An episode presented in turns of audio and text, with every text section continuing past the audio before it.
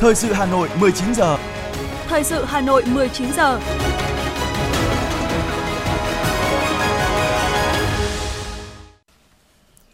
Thanh Hiền và Quang Huy kính chào quý vị các bạn. Bây giờ là chương trình thời sự của Đài Phát thanh và Truyền hình Hà Nội. Chương trình tối nay thứ hai, ngày 17 tháng 10 có những nội dung chính sau đây. Chủ tịch nước Nguyễn Xuân Phúc chủ trì lễ đón Tổng thống Cộng hòa Singapore Halima Yacob. Cả nước chung tay vì người nghèo, hành trình của sự sẻ chia và tự lực vươn lên. Báo Lào đưa tin, ngành du lịch Việt Nam phục hồi mạnh mẽ sau hơn 2 năm dịch Covid-19. Ô nhiễm không khí ở Hà Nội vào mùa. Phần tin thế giới có những sự kiện nổi bật. Loạt nghị sĩ Anh kêu gọi Thủ tướng Liz Truss từ chức. Nigeria, hơn 600 người thiệt mạng và 1,3 triệu người mất nhà cửa vì lũ lụt. Sau đây là nội dung chi tiết sẽ có trong chương trình. Thưa quý vị và các bạn, sáng nay, Tổng thống Cộng hòa Singapore Halima Yacob và phu quân bắt đầu thăm cấp nhà nước Việt Nam theo lời mời của Chủ tịch nước Nguyễn Xuân Phúc. Trong chuyến thăm này, hai nhà lãnh đạo đã trao đổi về một số phương thức hợp tác lớn trong thời gian tới, nhất là cùng phối hợp triển khai tốt các hoạt động kỷ niệm 50 năm thiết lập quan hệ ngoại giao và 10 năm thiết lập đối tác chiến lược vào năm tới, trong đó không ngừng mở rộng trụ cột hợp tác kinh tế, thúc đẩy hợp tác quốc phòng an ninh, triển khai hiệu quả hiệp định về hợp tác quốc phòng song phương ký tháng 2 vừa qua và bản ghi nhớ về hợp tác trong lĩnh vực an ninh mạng ký kết nhân chuyến thăm này.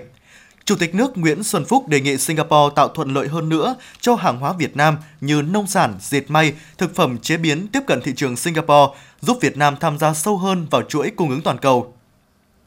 Tổng thống Halima Yacob ủng hộ các đề xuất của Chủ tịch nước trong chuyến thăm cấp nhà nước tới Singapore tháng 2 vừa qua. Theo đó, phối hợp triển khai hiệu quả 7 lĩnh vực của Hiệp định Kết nối Kinh tế Việt Nam-Singapore và mở rộng hợp tác về đổi mới sáng tạo, kinh tế số, chuyển đổi số, tiến tới kết nối hai nền kinh tế trên nền tảng số. Tổng thống Halima Yacob và Chủ tịch nước Nguyễn Xuân Phúc đánh giá cao việc ký kết bản ghi nhớ hợp tác theo Điều 6 Luật Thỏa thuận Paris nhân chuyến thăm này, giúp gửi thông điệp mạnh mẽ tới Hội nghị Liên Hợp Quốc về biến đổi khí hậu tới đây về cam kết của hai nước phát triển kinh tế xanh, bền vững. Nhân dịp này, hai bên nhất trí nghiên cứu xây dựng quan hệ đối tác kinh tế số, kinh tế xanh Việt Nam-Singapore trong thời gian tới. Tại Phủ Chủ tịch, sau kết thúc hội đàm, Chủ tịch nước Nguyễn Xuân Phúc và Tổng thống Singapore Halima Yacob chứng kiến lễ ký các văn kiện hợp tác giữa hai nước – Chủ tịch nước Nguyễn Xuân Phúc và Tổng thống Singapore Halima Yacob chứng kiến các lễ ký bản ghi nhớ hợp tác an ninh mạng, phòng chống tội phạm mạng, bảo vệ dữ liệu cá nhân giữa Bộ Công an Việt Nam và Bộ Truyền thông và Thông tin Singapore, lễ ký bản ghi nhớ về hợp tác kỹ thuật và giáo dục đào tạo nghề giữa Tổng cục Giáo dục nghề nghiệp và Viện Giáo dục Kỹ thuật Singapore, lễ ký bản ghi nhớ hợp tác theo Điều 6 Thỏa thuận Paris giữa Bộ Tài nguyên và Môi trường và Bộ Thương mại và Công nghiệp Singapore, lễ ký bản ghi nhớ Bộ Công Thương Việt Nam và Bộ Công Thương và Công nghiệp Singapore về hợp tác năng lượng, chứng kiến trao quyết định chấp thuận chủ trương đầu tư dự án đầu tư xây dựng và kinh doanh kết cấu hạ tầng khu công nghiệp Vĩnh Thạnh giai đoạn 1 Cần Thơ. Thưa quý vị và các bạn, sáng nay, Thủ tướng Chính phủ Phạm Minh Chính tiếp đồng Bộ trưởng phụ trách thương mại và sản xuất Australia Tim Ayres. Thủ tướng đánh giá cao việc Bộ trưởng Tim Ayres sẽ cùng Bộ trưởng Ngoại giao Bùi Thanh Sơn đồng chủ trì diễn đàn cao cấp OECD Đông Nam Á vào chiều nay với chủ đề chuỗi cung ứng tự cường bền vững, cho rằng việc tổ chức trong bối cảnh hiện nay là rất cần thiết, kịp thời, mong muốn Australia và các nước OECD quan tâm việc phát triển nguồn nhân lực, đào tạo nghề, nhất là kỹ năng nghề cho Việt Nam. Thủ tướng đề nghị hai nước thúc đẩy hơn nữa hợp tác kinh tế, thương mại, đầu tư, nông nghiệp, giáo dục đào tạo, văn hóa, du lịch, lao động, chống biến đổi khí hậu. Thủ tướng cũng đề nghị Australia quan tâm tạo điều kiện thuận lợi cho cộng đồng người Việt Nam tại Australia – Bộ trưởng Tim Ayres đánh giá cao các thành tiệu của Việt Nam trong phòng chống dịch COVID-19, phục hồi phát triển kinh tế, khẳng định Australia luôn coi trọng quan hệ đối tác chiến lược với Việt Nam và mong muốn thắt chặt quan hệ song phương, khẳng định sẽ làm hết sức mình để thúc đẩy hợp tác với Việt Nam trên các lĩnh vực mà Thủ tướng đã chỉ đạo. Chiều nay, Văn phòng Quốc hội đã tổ chức họp báo thông báo nội dung của kỳ họp thứ tư Quốc hội khóa 15.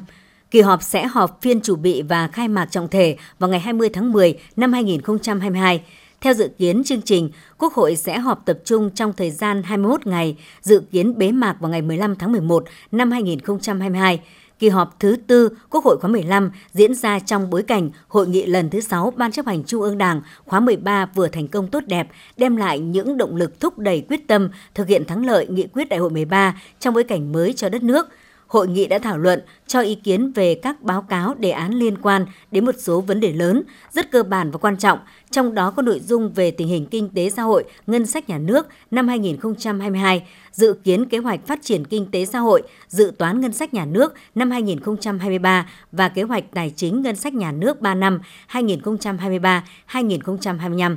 Đây cũng là những nội dung sẽ được Quốc hội xem xét cho ý kiến tại kỳ họp lần này.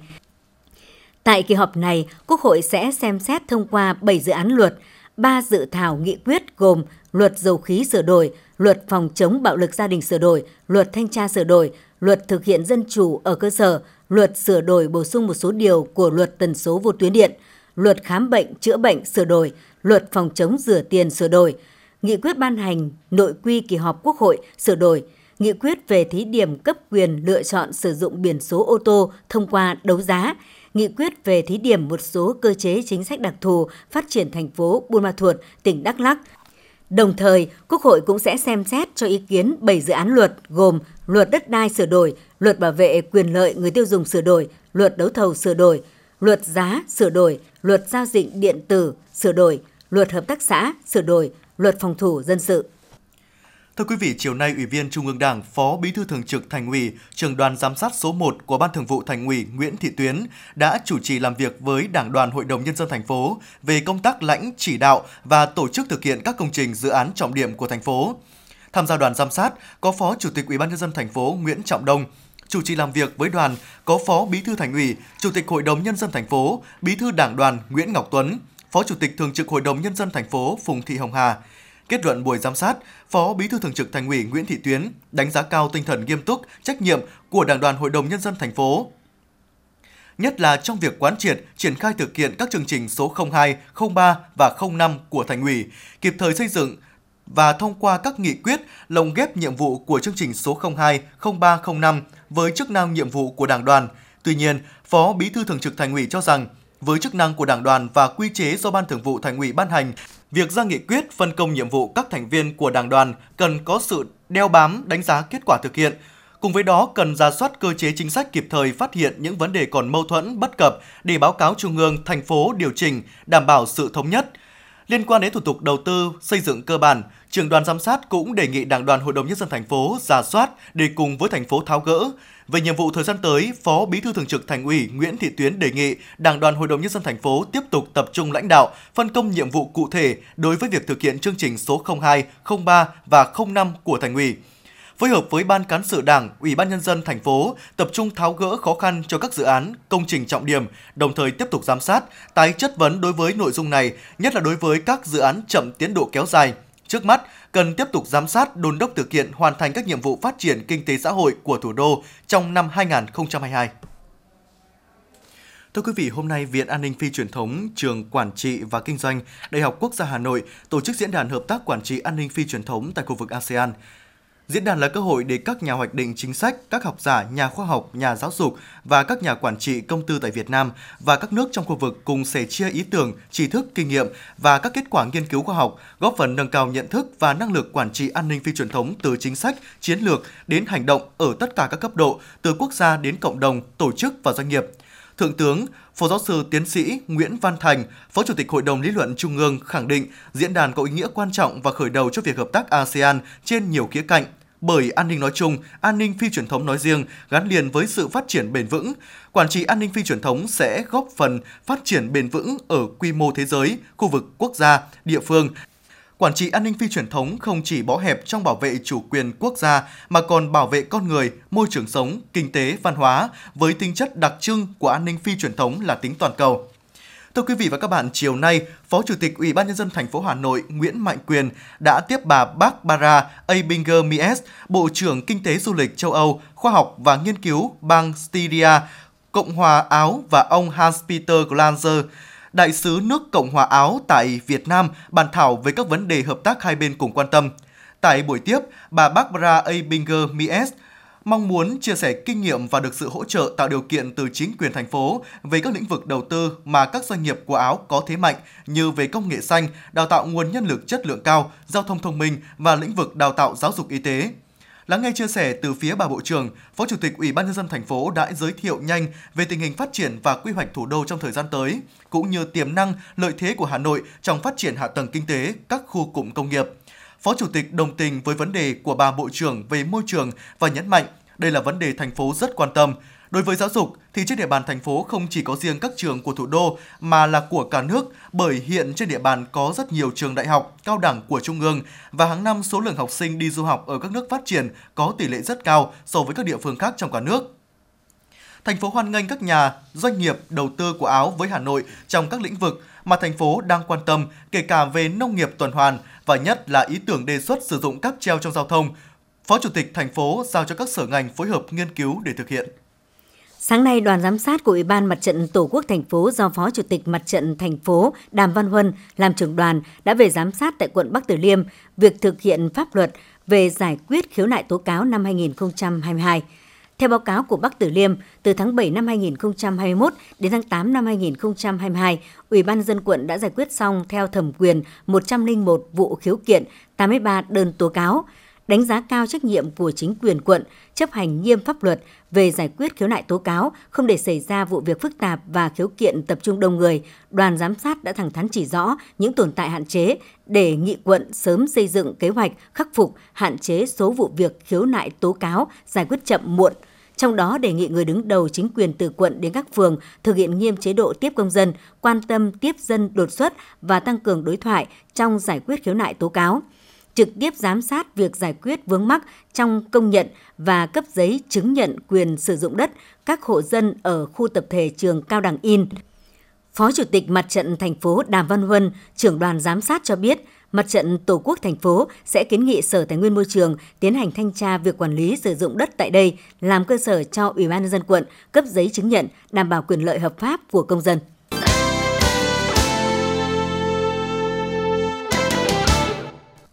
Thưa quý vị và các bạn, là sự kiện có ý nghĩa chính trị, xã hội và nhân văn sâu sắc, phát huy truyền thống đoàn kết, tinh thần tương thân tương ái của cộng đồng nhằm quan tâm chăm lo giúp đỡ người nghèo vươn lên thoát nghèo bền vững. Chương trình truyền hình phát thanh trực tiếp Cả nước chung tay vì người nghèo năm 2022 với chủ đề Hành trình của sự hy vọng do Ủy ban Trung ương Mặt trận Tổ quốc Việt Nam phối hợp với chính phủ sẽ được tổ chức vào lúc 20 giờ 10 ngày 17 tháng 10 năm 2022 tại Cung văn hóa lao động hữu nghị Việt Xô, Hà Nội. Đây là hoạt động thiết thực nhằm hưởng ứng phong trào thi đua vì người nghèo, không để ai bị bỏ lại phía sau do Thủ tướng Chính phủ phát động và phát động tháng cao điểm vì người nghèo năm 2022. Chiều nay, Ủy ban Mặt trận Tổ quốc huyện Gia Lâm tổ chức lễ phát động tháng cao điểm vì người nghèo và an sinh xã hội năm 2022 với nhiều hoạt động ý nghĩa – chung tay vì người nghèo, không để ai bị bỏ lại phía sau, Mặt trận Tổ quốc huyện đã tiếp nhận đăng ký của 71 đơn vị doanh nghiệp và nhân dân các xã với số tiền hơn 3 tỷ đồng ủng hộ quỹ vì người nghèo và an sinh xã hội, triển khai hiệu quả các chính sách, giải pháp hỗ trợ giảm nghèo. Từ năm 2020, Gia Lâm đã không còn hộ nghèo. 9 tháng đầu năm, huyện đã trích từ quỹ vì người nghèo các cấp hơn 1,7 tỷ đồng để hỗ trợ xây sửa nhà ở, trao tặng phương tiện, công cụ sản xuất cho hộ nghèo, cận nghèo, hỗ trợ khám chữa bệnh, thăm tặng quà các dịp lễ Tết các hộ nghèo, hộ hoàn cảnh khó khăn. Nhằm khích lệ hơn 317 hộ cận nghèo và nhiều hộ hoàn cảnh khó khăn vươn lên lao động sản xuất, có cuộc sống tốt hơn, tại lễ phát động, Ban vận động quỹ vì người nghèo huyện đã trao 360 triệu đồng hỗ trợ xây dựng 6 nhà đại đoàn kết, biểu dương 22 hộ thoát nghèo tiêu biểu, khen thưởng 16 tập thể cá nhân có nhiều đóng góp cho công tác giảm nghèo và an sinh xã hội. Thưa quý vị và các bạn, những năm qua, cuộc vận động Ngày vì người nghèo do Trung ương Mặt trận Tổ quốc Việt Nam phát động đã được các cơ quan, đơn vị, tổ chức, cá nhân trong và ngoài thành phố Hà Nội tích cực hưởng ứng. Nhờ đó, hàng ngàn hộ nghèo, cận nghèo, gia đình khó khăn được hỗ trợ về nhà ở, khám chữa bệnh, trợ cấp học nghề, giải quyết những khó khăn trong cuộc sống để từng bước vươn lên thoát nghèo. Cuộc vận động Ngày vì người nghèo do Ủy ban Trung ương Mặt trận Tổ quốc Việt Nam phát động từ năm 2000 đã nhận được sự đồng tình hưởng ứng, tích cực tham gia của các cấp ủy đảng, chính quyền, các ban ngành đoàn thể và các tầng lớp nhân dân thủ đô và cả nước. Tại Hà Nội, từ năm 2021 đến nay, mặt trận các cấp tiếp tục thực hiện hiệu quả hai trọng tâm, hỗ trợ ăn cư và trao sinh kế giúp thoát nghèo bền vững. Quỹ vì người nghèo các cấp thành phố đã chỉ hỗ trợ trên 76,8 tỷ đồng để hỗ trợ xây dựng 653 nhà đại đoàn kết, hỗ trợ phương tiện sản xuất như bò sinh sản, xe máy, máy khâu, máy cày, máy ép nước mía, giúp hộ nghèo, hộ cần nghèo và hộ có hoàn cảnh khó khăn, có việc làm tăng thu nhập, cải thiện cuộc sống, chống tái nghèo. Cùng với việc thực hiện đồng bộ các chính sách, chương trình, giải pháp hỗ trợ giảm nghèo, hết năm 2021, thành phố giảm được trên 3.000 hộ nghèo, đưa tỷ lệ hộ nghèo xuống còn 0,04%, nâng số địa phương không còn hộ nghèo lên 12 trên 30 quận huyện. Ông Nguyễn Đình Thanh, trưởng phòng lao động thương binh xã hội huyện Đông Anh chia sẻ. Nếu vay vốn mà chưa đủ thì bổ cùng, chúng tôi đã cùng với ngân hàng sách để bổ sung cái vốn đó cho bằng đủ. Thứ hai là à, việc làm của hộ nghèo mà con không có việc làm cho bố trí. Thứ ba nữa là cái hộ nghèo mà cần phải có cái sự trợ giúp về bảo trợ xã hội thì hỗ trợ cho những đối tượng được đủ tiêu chuẩn theo cái một và sáu đều hưởng về chế độ thì chúng tôi đã thực hiện đồng bộ và kịp thời. Nhưng trên cơ sở là làm thế nào đó để cái hộ này cần cái gì thì hỗ trợ. Thứ hai nữa là chú trọng đấy để đầu tư cho các cái hộ cận nghèo để làm sao để các hộ cận nghèo người ta vừa phát triển được kinh tế và đồng thời người ta không rơi vào nghèo. Tại huyện Thường Tín, hàng năm nhờ tích cực trong các hoạt động trợ giúp, ủng hộ quỹ vì người nghèo, nên tỷ lệ hộ nghèo trên địa bàn huyện đã giảm rõ rệt. Đặc biệt, ở Ủy ban Mặt trận Tổ quốc các cấp, cuộc vận động đã thực sự trở thành một phong trào được đông đảo nhân dân hưởng ứng.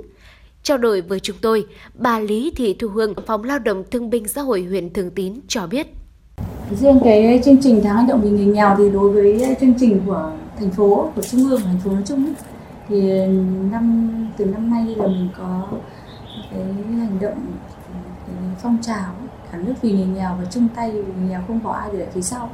Và đặc biệt là đến năm nay là cái tháng 10 là tháng vì người nghèo thì phòng lao động thương minh xã hội cũng phối hợp với mặt trận tổ quốc tham mưu cho thường trực huyện ủy hội đồng dân ủy ban nhân dân để tổ chức cái hội nghị kêu gọi vận động ủng hộ và cái nguồn kinh phí vận động được vì người nghèo mình sẽ để thực hiện hỗ trợ à, nhà ở này, đối với các cái nhà rột nát. Cho nên là hỗ trợ cho con em học sinh con hộ nghèo mua sách vở à, hỗ trợ vốn sản xuất với các hộ nghèo hoặc là thăm hỏi ốm đau bệnh tật người nghèo. Cuộc vận động Ngày vì người nghèo mà cụ thể là Quỹ vì người nghèo đã và đang là cầu nối tin cậy, kết nối những tấm lòng hảo tâm với những số phận hoàn cảnh khó khăn trong cuộc sống, giúp hàng ngàn người có nhà ở ổn định, học sinh nghèo an tâm đến trường, góp phần phát triển kinh tế, đảm bảo an sinh xã hội, giảm tỷ lệ hộ nghèo của thành phố.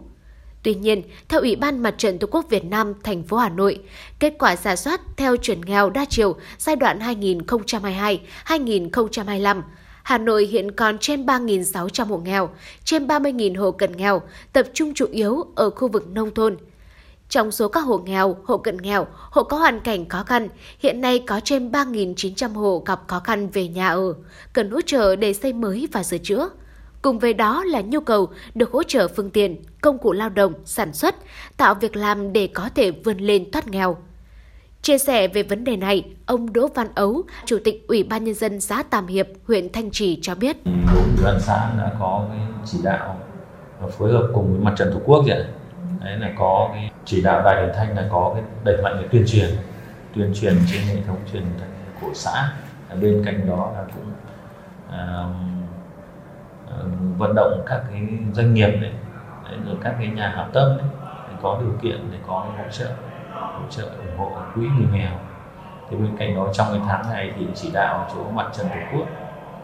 phối hợp với các thôn để giả soát các cái hộ của cần nghèo với cả các cái cháu đi học có điều kiện hoàn cảnh khó khăn. Thì dự kiến là, là tặng các cháu có cái hoàn cảnh khó khăn các cái xe đạp để các cháu đi học và trích từ cái quỹ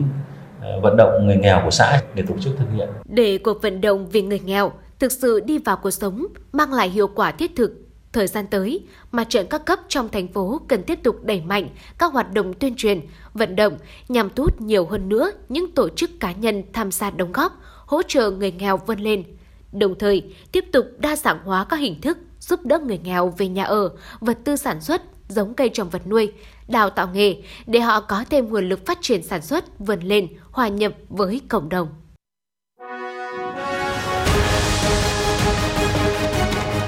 Thời sự Hà Nội, nhanh, chính xác, tương tác cao. Thời sự Hà Nội, nhanh, chính xác, tương tác cao.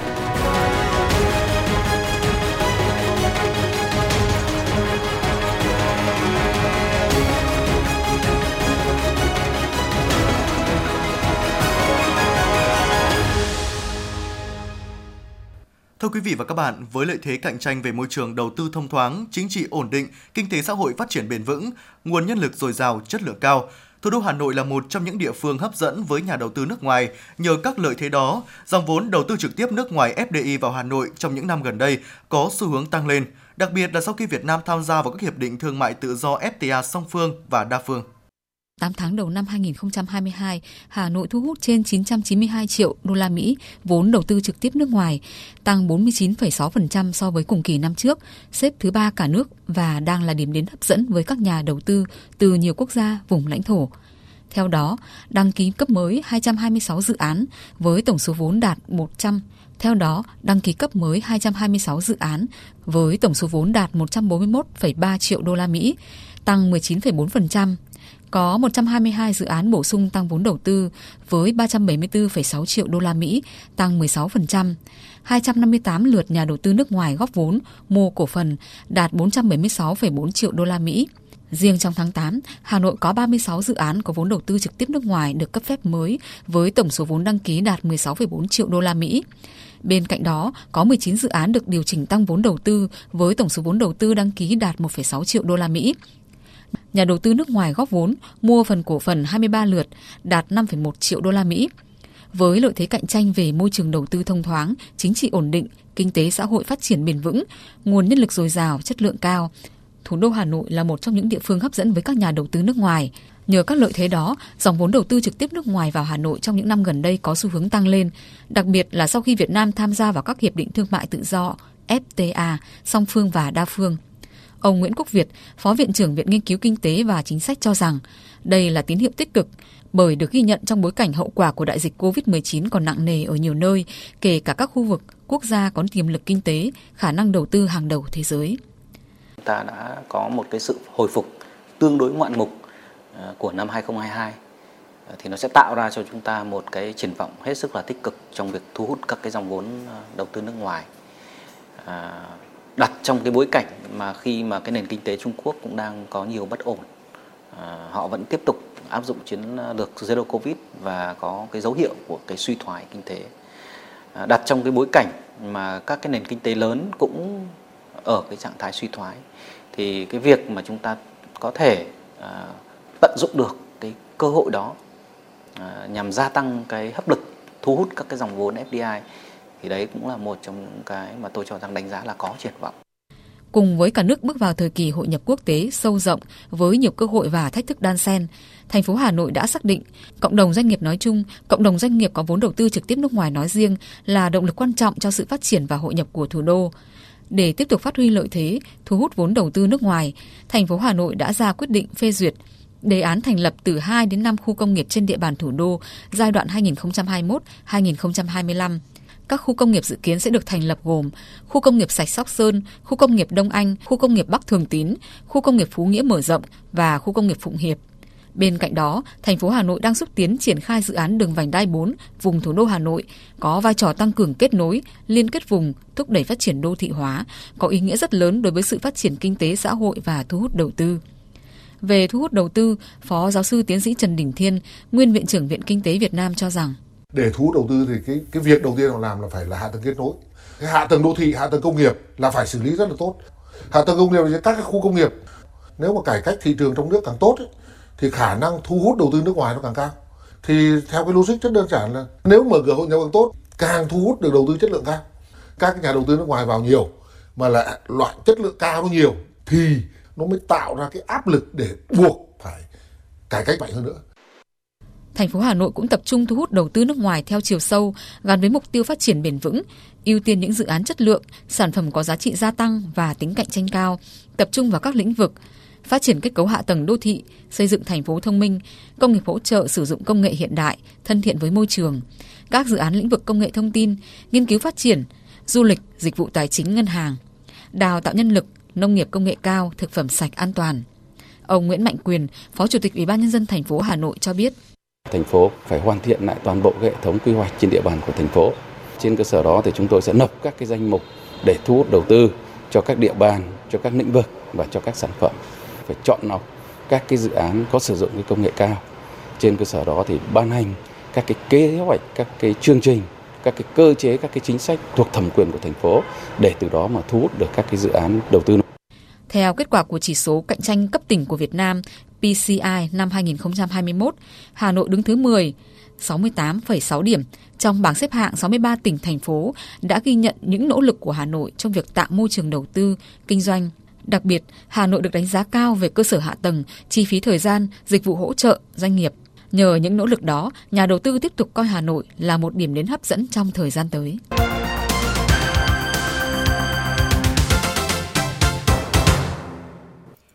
Thưa quý vị các bạn, trong xu thế toàn cầu hóa, việc ứng dụng chuyển đổi số trong việc thúc đẩy quảng bá tiêu thụ sản phẩm ô cốp đang phát triển mạnh mẽ và được các doanh nghiệp nữ tận dụng. Thông qua hội thảo giải pháp phát triển và ứng dụng chuyển đổi số quảng bá sản phẩm ô cốp, hơn 200 nữ doanh nhân cũng đã chia sẻ những kinh nghiệm trong quá trình chuyển đổi số tại mỗi đơn vị. Công ty Organic Green vốn là doanh nghiệp chuyên sản xuất và chế biến các sản phẩm từ thịt, Hiện nay công ty cũng đã xây dựng được chuỗi liên kết sản xuất và tiêu thụ khép kín qua chuỗi cửa hàng tiện ích. Giữa bối cảnh dịch COVID-19 vẫn diễn biến phức tạp, công ty cũng đã tận dụng thời cơ để hoàn thiện hệ thống giao hàng trực tuyến và tổ chức các hoạt động tuyên truyền, quảng bá sản phẩm qua kênh bán hàng trực tuyến đến đông đảo người tiêu dùng. Chị Nguyễn Thị Thư, Phó Tổng Giám đốc công ty Organic Gin chia sẻ. À, khi bối cảnh dịch như thế này thì việc tiếp cận giữa những người sản xuất đối với những khách hàng là vô cùng khó khăn. À, chính vì điều đấy mà cái chương trình livestream ngày hôm nay thực sự là vô cùng ý nghĩa à, để trong cái mùa dịch như thế này mà chủ thể như chúng tôi có thể tiếp cận chia sẻ với hàng ngàn hàng ngàn người mà đang theo dõi trực tiếp livestream để mang cái sản phẩm này đến với tất cả mọi người và tôi cũng mong rằng à, sau buổi livestream ngày hôm nay sẽ có nhiều những chương trình ý nghĩa như thế này nữa để những người mà làm à, thực phẩm bên à, ngành nông nghiệp như chúng tôi sẽ được tiếp cận nhiều hơn đối với khách hàng để mang những cái sản phẩm sạch này đến tay người tiêu dùng. Để hỗ trợ cho các doanh nghiệp nữ chuyển đổi số và tận dụng sàn thương mại điện tử, Hội Liên hiệp Phụ nữ Hà Nội đã kết hợp với tập đoàn Misa chuyên về phần mềm để hỗ trợ cho các doanh nghiệp nữ của thủ đô quản lý doanh nghiệp bằng các phần mềm và công nghệ thông minh. Thông qua nền tảng số của tập đoàn Misa, nhiều sản phẩm của các nữ doanh nhân thủ đô cũng đã được quảng bá và tiếp cận với khách hàng trong và ngoài thủ đô Hà Nội. Bà Đinh Thị Thúy, Tổng Giám đốc tập đoàn Misa cho hay. Thực sự à, nếu mà nói Covid nó là một cái điểm mà ừ, không ai mong muốn nhưng mà chúng tôi cũng nhìn nhận thấy rằng đây nó là một cái cú hích rất là lớn để nó thúc đẩy cái chuyển đổi số phát triển nó bắt buộc mọi người đang phải tham gia vào cái công cuộc chuyển đổi số như hiện nay à, một cái điểm thứ tư mà chúng tôi cũng nhận thấy thuận lợi à, rõ ràng là các cái doanh nghiệp về công nghệ à, số ở Việt Nam ừ, có sẵn sàng các cái sản phẩm à, make in Việt Nam những cái sản phẩm về nền tảng số xuất sắc và đều có thể đáp ứng được các cái nhu cầu của các cái người dùng ở tại Việt Nam phù hợp với lại văn hóa của Việt Nam. À, một cái điểm thứ năm mà chúng tôi cũng nhận thấy thuận lợi đó là cái tinh thần ham học hỏi à, của và và mong muốn đổi mới sáng tạo của người Việt Nam thì đấy là những điều mà chúng tôi nhận thấy là đó là những cái thuận lợi. Theo thống kê, đến năm 2022, Hà Nội có gần 300.000 doanh nghiệp, trong đó phụ nữ làm chủ doanh nghiệp chiếm 26,7%, nữ chủ hộ kinh doanh chiếm 67%, Thích ứng với tình hình mới trong xu thế toàn cầu hóa thì mỗi đơn vị đều chủ động chuyển đổi công nghệ số, chính là cứu cánh cho một hoạt động lưu thông hàng hóa được thông suốt, không bị đứt gãy. Trong chương trình chuyển đổi số quốc gia đến năm 2025, định hướng đến năm 2030 với ba trụ cột gồm chính phủ số, kinh tế số và xã hội số. Theo đó, Hội Liên hiệp Phụ nữ Hà Nội sẽ hỗ trợ cho các doanh nghiệp nữ ứng dụng công nghệ số trong sản xuất và kinh doanh, vận động phụ nữ tăng cường sử dụng hạ tầng thanh toán trực tuyến, hạn chế sử dụng tiền mặt, sử dụng internet an toàn trong các giao dịch thương mại, sử dụng hiệu quả internet trong tra cứu thông tin, nâng cao kiến thức. Bà Nguyễn Thị Hào, giám đốc Trung tâm hỗ trợ phát triển phụ nữ Hà Nội cho biết. Các cái hoạt động uh, truyền thông tập huấn thì đều tập trung vào vấn đề ừ, về chuyển đổi số và thương mại điện tử để giúp cho các chị em thích nghi nhanh hơn với thương mại điện tử để chuyển dần cái hướng phát triển phù hợp với cái xu thế hiện đại. Thế thì ờ, đối với trung tâm hiện nay chúng tôi cũng tham mưu cho hội liên hiệp phụ nữ thành phố hà nội xây dựng cái đề án nâng cao năng lực làm việc và sinh kế bền vững cho phụ nữ và trong đề án này thì nó có những cái nội dung về nâng cao năng lực cho phụ nữ về chuyển đổi số về thương mại điện tử Thực tế chứng minh công nghệ số và thương mại điện tử giúp doanh nghiệp thay đổi vượt bậc, chuyển đổi số không chỉ giúp tăng năng suất, giảm chi phí mà còn mở ra không gian và các giá trị mới, cơ hội mới. Phụ nữ cần nỗ lực bắt kịp công nghệ mới, thay đổi cách thức làm việc, tập trung trí tuệ để sáng tạo ra nhiều sản phẩm mới. Phụ nữ không trang bị các kỹ năng công nghệ thông tin sẽ bị bỏ lại phía sau. Mục tiêu là tiếp tục đào tạo kỹ năng số, hướng dẫn phụ nữ ứng dụng công nghệ số trong sản xuất và kinh doanh, vận động phụ nữ tăng cường sử dụng hạ tầng thanh toán trực tuyến, hạn chế sử dụng tiền mặt, sử dụng internet an toàn trong các giao dịch thương mại, chuyển đổi số từ điện thoại phổ thông sang điện thoại thông minh và sử dụng hiệu quả mạng internet trong tra cứu thông tin, nâng cao kiến thức. Thưa quý vị các bạn, Ngân hàng Nhà nước Việt Nam vừa quyết định điều chỉnh biên độ tỷ giá giao ngay đô la Mỹ trên Việt Nam đồng từ mức cộng trừ 3% lên mức cộng trừ 5%. Ngân hàng Nhà nước cũng cho biết sẽ tiếp tục theo dõi sát diễn biến thị trường, phối hợp đồng bộ các công cụ chính sách tiền tệ, sẵn sàng bán ngoại tệ can thiệp để ổn định thị trường. Động thái này nhằm chủ động thích ứng trước diễn biến khó lường của thị trường quốc tế và định hướng tiếp tục thắt chặt chính sách tiền tệ, tăng lãi suất của Fed và các ngân hàng trung ương trên thế giới. Cận kề Ngày Phụ nữ Việt Nam 20 tháng 10, hoa tươi là món quà được nhiều người chọn lựa bởi bảo đảm sự sang trọng, phù hợp với nhiều đối tượng. Thị trường hoa tươi cũng bước vào những ngày sôi động, khách mua bán tấp nập. Trên thị trường, sản phẩm hoa tươi được thiết kế rất phong phú, thành bó hoa, giỏ hoa, hộp hoa, bình hoa, lãng hoa. Giá cả phụ thuộc vào các loại hoa sử dụng là hàng nội địa hay nhập khẩu. Tại nhiều cửa hàng hoa tươi, các loại hoa nhập khẩu gần như chiếm sóng với mức giá tiền triệu, thậm chí vài chục triệu đồng một sản phẩm. Ngoài dòng hoa nhập khẩu vô cùng đắt đỏ, tại nhiều cửa hàng hoa trên phố, các sản phẩm hoa nội có mức giá khá bình dân, phổ biến trong khoảng 300.000 đồng đến dưới 1 triệu đồng một sản phẩm. Sản phẩm có giá từ 1 đến 3 triệu đồng không nhiều. Càng gần đến ngày Halloween, ngày 31 tháng 10, phố Hàng Mã lại xuất hiện càng nhiều mẫu mã đồ chơi, trang phục hóa trang đủ sắc màu. Theo khảo sát, những đồ trưng bày hóa trang của Halloween năm nay khá phong phú, có nhiều sự lựa chọn cho người mua. Những phụ kiện đậm chất ma quỷ, đồ trang trí kinh dị tràn ngập tại hầu hết các gian hàng.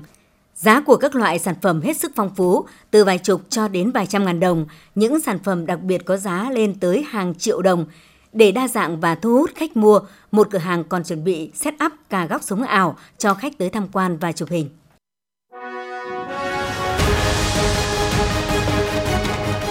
Thời sự Hà Nội, nhanh, chính xác, tương tác cao. Thời sự Hà Nội, nhanh, chính xác, tương tác cao.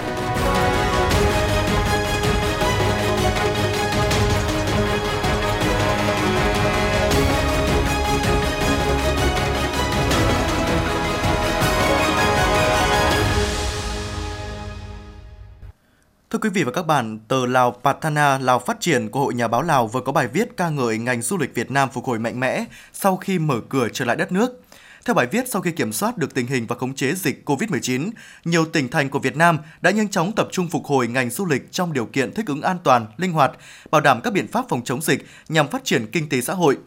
Báo trên đánh giá Việt Nam là một trong những nước đầu tiên mở cửa đón du khách du lịch trở lại và ngành du lịch của Việt Nam đã phục hồi mạnh mẽ sau hơn 2 năm dịch bệnh. Dẫn chứng về điều này, tờ Lào Fatana đã đề cập đến bầu không khí nhộn nhịp cả ngày lẫn đêm, hoạt động giao thương sôi nổi của Hà Nội, thủ đô ngàn năm văn hiến của Việt Nam, đặc biệt là các tuyến phố sầm uất xung quanh khu vực Hồ Hoàn Kiếm. Bên cạnh đó, bài viết cũng giới thiệu một số địa điểm du lịch nổi tiếng hay trải nghiệm khám phá về phố phường, đền chùa, thưởng thức ẩm thực Việt Nam để giúp du khách hiểu biết thêm về đời sống hàng ngày của người dân Việt Nam.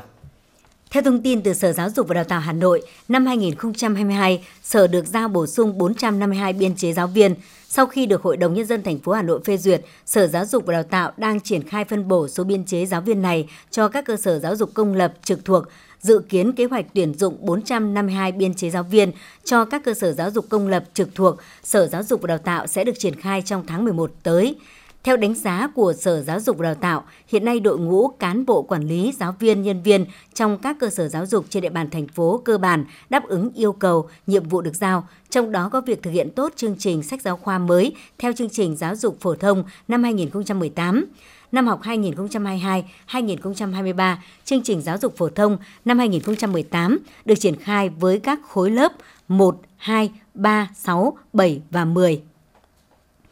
Thưa quý vị các bạn, ngày 15 tháng 10 vừa qua, tại đình làng Mai Động, Ủy ban nhân dân, Ủy ban Mặt trận Tổ quốc phường Mai Động, quận Hoàng Mai đã tổ chức Hội thi nghề truyền thống đậu phụ, đậu mơ Mai Động năm 2022. Hội thi nhằm tri ân ông tổ nghề là tướng Tam Trinh, thời Hai Bà Trưng.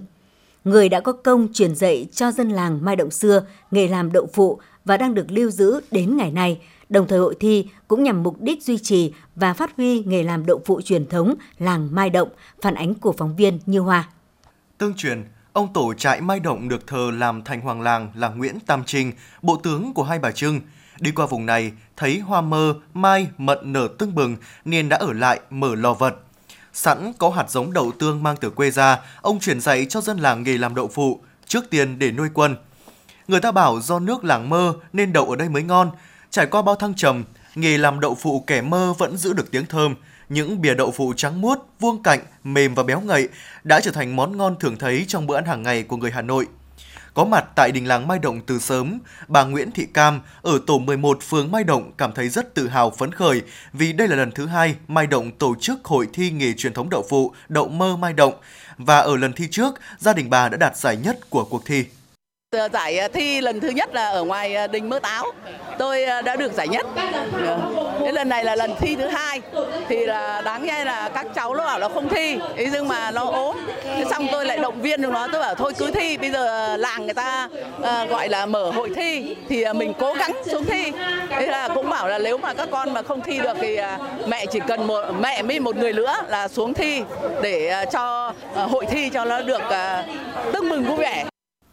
Hội thi nghề truyền thống đậu phụ, đậu mơ mai động nhằm tri ân ông tổ nghề là tướng Tam Trinh thời Hai Bà Trưng, người đã có công truyền dạy cho dân làng Mai Động xưa nghề làm đậu phụ và đang được lưu giữ đến ngày nay.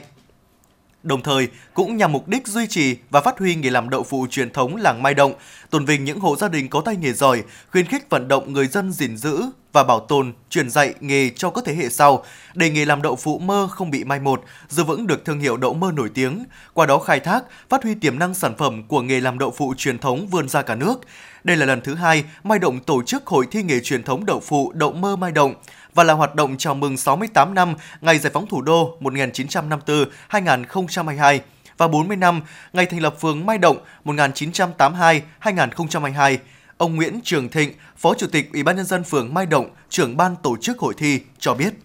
Mục đích của chúng tôi ấy thì cũng muốn làm sao để cho nhân dân những người làm đậu để phát triển cái kinh tế uh, dồi dào hơn để cho người ta yêu nghề hơn thì cũng mong muốn rằng là qua cái hội thi này thì cũng nhiều nhân dân ở ở trên địa bàn thành phố Hà Nội biết đến về cái đậu phụ đậu mơ và cũng được thưởng thức những người mà dân nơi khác được thưởng thức cái đậu mơ này. Tham dự hội thi năm nay có 13 đội đến từ 25 hộ gia đình làm nghề đậu phụ của Mai Động. Trong thời gian 1 giờ, các đội sẽ trải qua những phần thi như dụng cụ làm đậu phụ, kỹ thuật pha gói, chất lượng và số lượng đậu phụ thành phẩm, vân vân. Với những người dân làng Mai Động, nghề làm đậu phụ đã trải qua nhiều thế hệ trong mỗi gia đình. Việc giữ vững được nghề truyền thống cũng gặp không ít khó khăn, nhưng với tất cả lòng yêu nghề và mong muốn lưu truyền những phương thức làm đậu phụ ngon nổi tiếng, họ đã không ngừng cố gắng gìn giữ và truyền dạy cho con cháu trong gia đình. Ông Vũ Đức Chiêu chia sẻ. Chúng tôi rất tự hào là người dân được à, sống trên cái mảnh đất địa linh nhân kiệt này và cũng rất là phấn khởi, hào hứng khi được tham dự cái hội thi đậu phụ đậu mơ Mai Đúc. Chúng tôi ủng hộ và rất nhiệt tình ủng hộ cái, cái lễ hội này và mong rằng ấy là cái hoạt động này được diễn ra thường xuyên hơn nữa để người dân là có cái trách nhiệm cao hơn đối với nghề truyền thống của mình cũng như để khơi dậy à, cái ý à, cái tự hào niềm tự hào của người dân Mai Động đối với cái làng nghề truyền thống của mình trong đó có nghề đậu phụ đậu mơ Mai Động. Kết thúc hội thi, ban tổ chức chấm chọn và trao một giải nhất, hai giải nhì và 11 giải khuyến khích. Giải nhất Hội thi đậu phụ đậu mơ mai động năm nay thuộc về gia đình ông Triệu Văn Hải ở số 160, ngõ 254 đường Minh Khai. Hai giải nhì được trao cho các gia đình bà Nguyễn Thị Hồng ở số 138, ngõ 254 đường Minh Khai và gia đình bà Dương Thị Đường ở số 35 trên 139 đường Tam Trinh, phường Mai Động.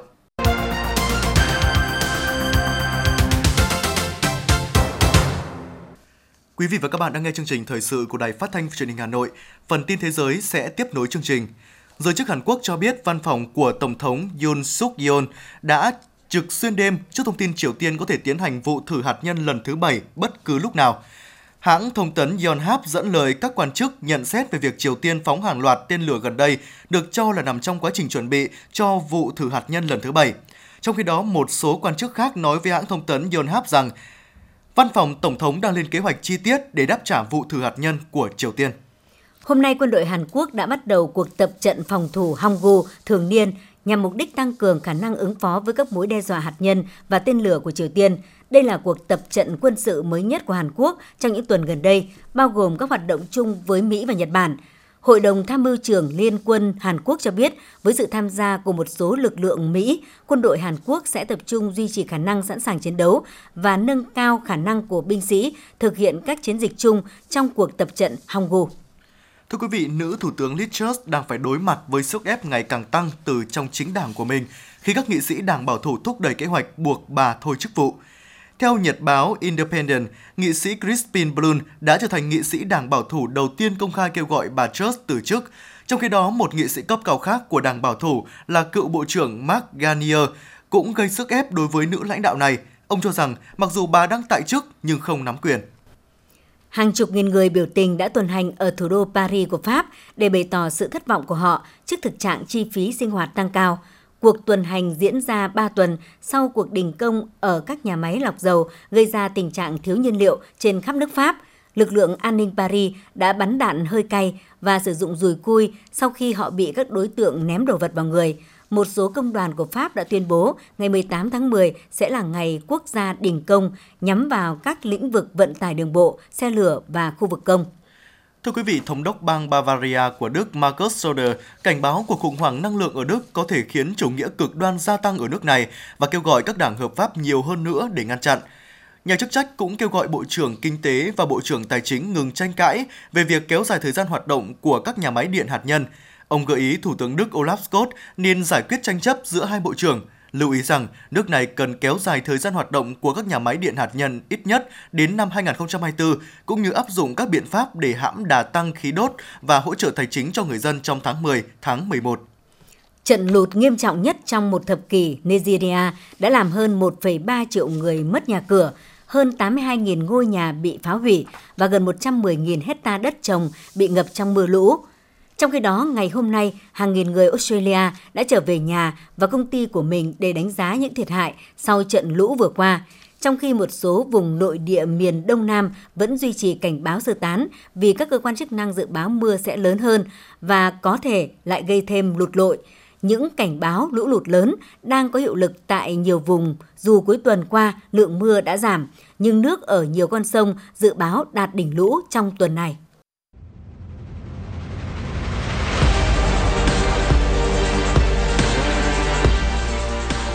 Bản tin thể thao. Bản tin thể thao.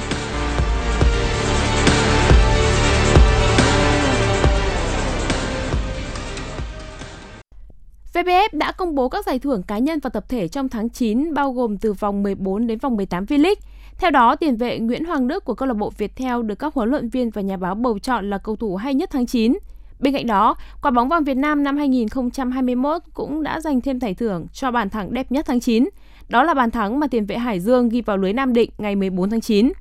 Bình Định nhận danh hiệu câu lạc bộ xuất sắc nhất tháng 9 với thành tích thắng 3, hòa 1 và thua 1.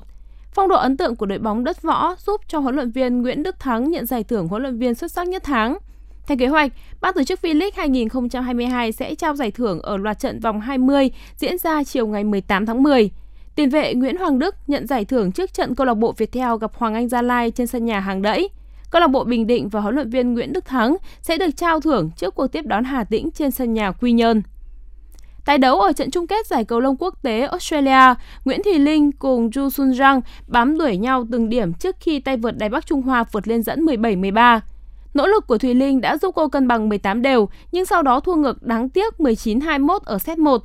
Sang set 2, tay vợt số 1 Việt Nam nhập cuộc mạnh mẽ và đánh cầu hiệu quả, vượt dẫn Su Jun Song 8-4 nhưng liên tiếp mắc sai sót để đối thủ dẫn ngược 14-11. Thùy Linh có nhiều pha phán đoán cầu không tốt, sau đó nôn nóng khi bị dẫn điểm nên thua khá nhanh 15-21 ở set 2. Thắng chung cuộc 2-0 trong trận chung kết trước ứng cử viên số 1, Sun Su Jun đã xuất sắc giành ngôi vô địch đơn nữ giải cầu lông 2022 có tổng giá trị giải thưởng là 15.000 đô la Mỹ. Dù về đích với người Á quân, nhưng Nguyễn Thùy Linh vẫn xứng đáng nhận được lời khen với màn trình diễn khá ấn tượng tại giải đấu này và tích thêm điểm số để cải thiện thứ hạng BWF. Tiếp đón Freiburg trong khuôn khổ vòng 10 Bundesliga, Bayern Munich sớm thị uy sức mạnh trên sân nhà Allianz Arena. Sergio krabi đánh đầu đẹp mắt mở tỷ số cho đội nhà ngay phút 13. 20 phút sau, Chupi Moting đã dứt điểm chéo góc nhân đôi cách biệt. Sang đầu hiệp 2, Bayern Munich liên tiếp ghi bàn với cú sút xa trái phá của Leroy ở phút 52 và pha tăng bóng qua đầu thủ môn của Sadio Mane phút 55. Chưa dừng lại ở đó, tới cuối trận, Marcel Sabitzer đã kịp thời lên tiếng ấn định tỷ số 5-0.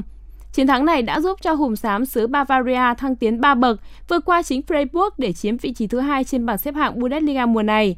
Sau 10 trận đã đấu, đoàn quân của huấn luyện viên Nagelsmann có trong tay 19 điểm, duy trì khoảng cách 4 điểm ít hơn so với đội đang dẫn đầu là Union Berlin. Dự báo thời tiết, Trung tâm Dự báo Khí tượng Thủy văn Quốc gia cho biết trong khi bão số 6 với tên quốc tế là Nesat đang cách quần đảo Hoàng Sa về phía đông bắc khoảng 450 km và được dự báo sẽ đổ bộ vào vùng biển các tỉnh thuộc khu vực Bắc Trung Bộ trong vòng 2 đến 3 ngày tới, thì tại Bắc Bộ, do ảnh hưởng của đợt không khí lạnh tăng cường, các tỉnh vùng núi trở nên rét về đêm và sáng sớm. Còn khu vực đồng bằng, trong đó có thủ đô Hà Nội, trời trở lạnh, nhiệt độ tối và đêm nay hạ xuống còn 20 đến 21 độ. Sang ngày mai, sáng sớm trời Hà Nội sẽ có sương mù, sau đó nắng lên nhanh, khiến nhiệt độ tăng lên khoảng 29 đến 30 độ C. Độ ẩm hạ thấp xuống còn khoảng dưới 40%, trời hanh khô khó chịu. Nhưng về tối và đêm, nhiệt độ chỉ còn khoảng từ 19 đến 20 độ C, trời tạnh giáo. Quý vị và các bạn vừa nghe chương trình thời sự của Đài Phát thanh và Truyền hình Hà Nội, chỉ đạo nội dung Nguyễn Kim Khiêm, chỉ đạo sản xuất Nguyễn Tiến Dũng, tổ chức sản xuất Xuân Luyến. Chương trình do biên tập viên Thủy Chi, các phát thanh viên Thanh Hiền Quang Huy cùng kỹ thuật viên Viết Linh thực hiện. Xin chào và hẹn gặp lại.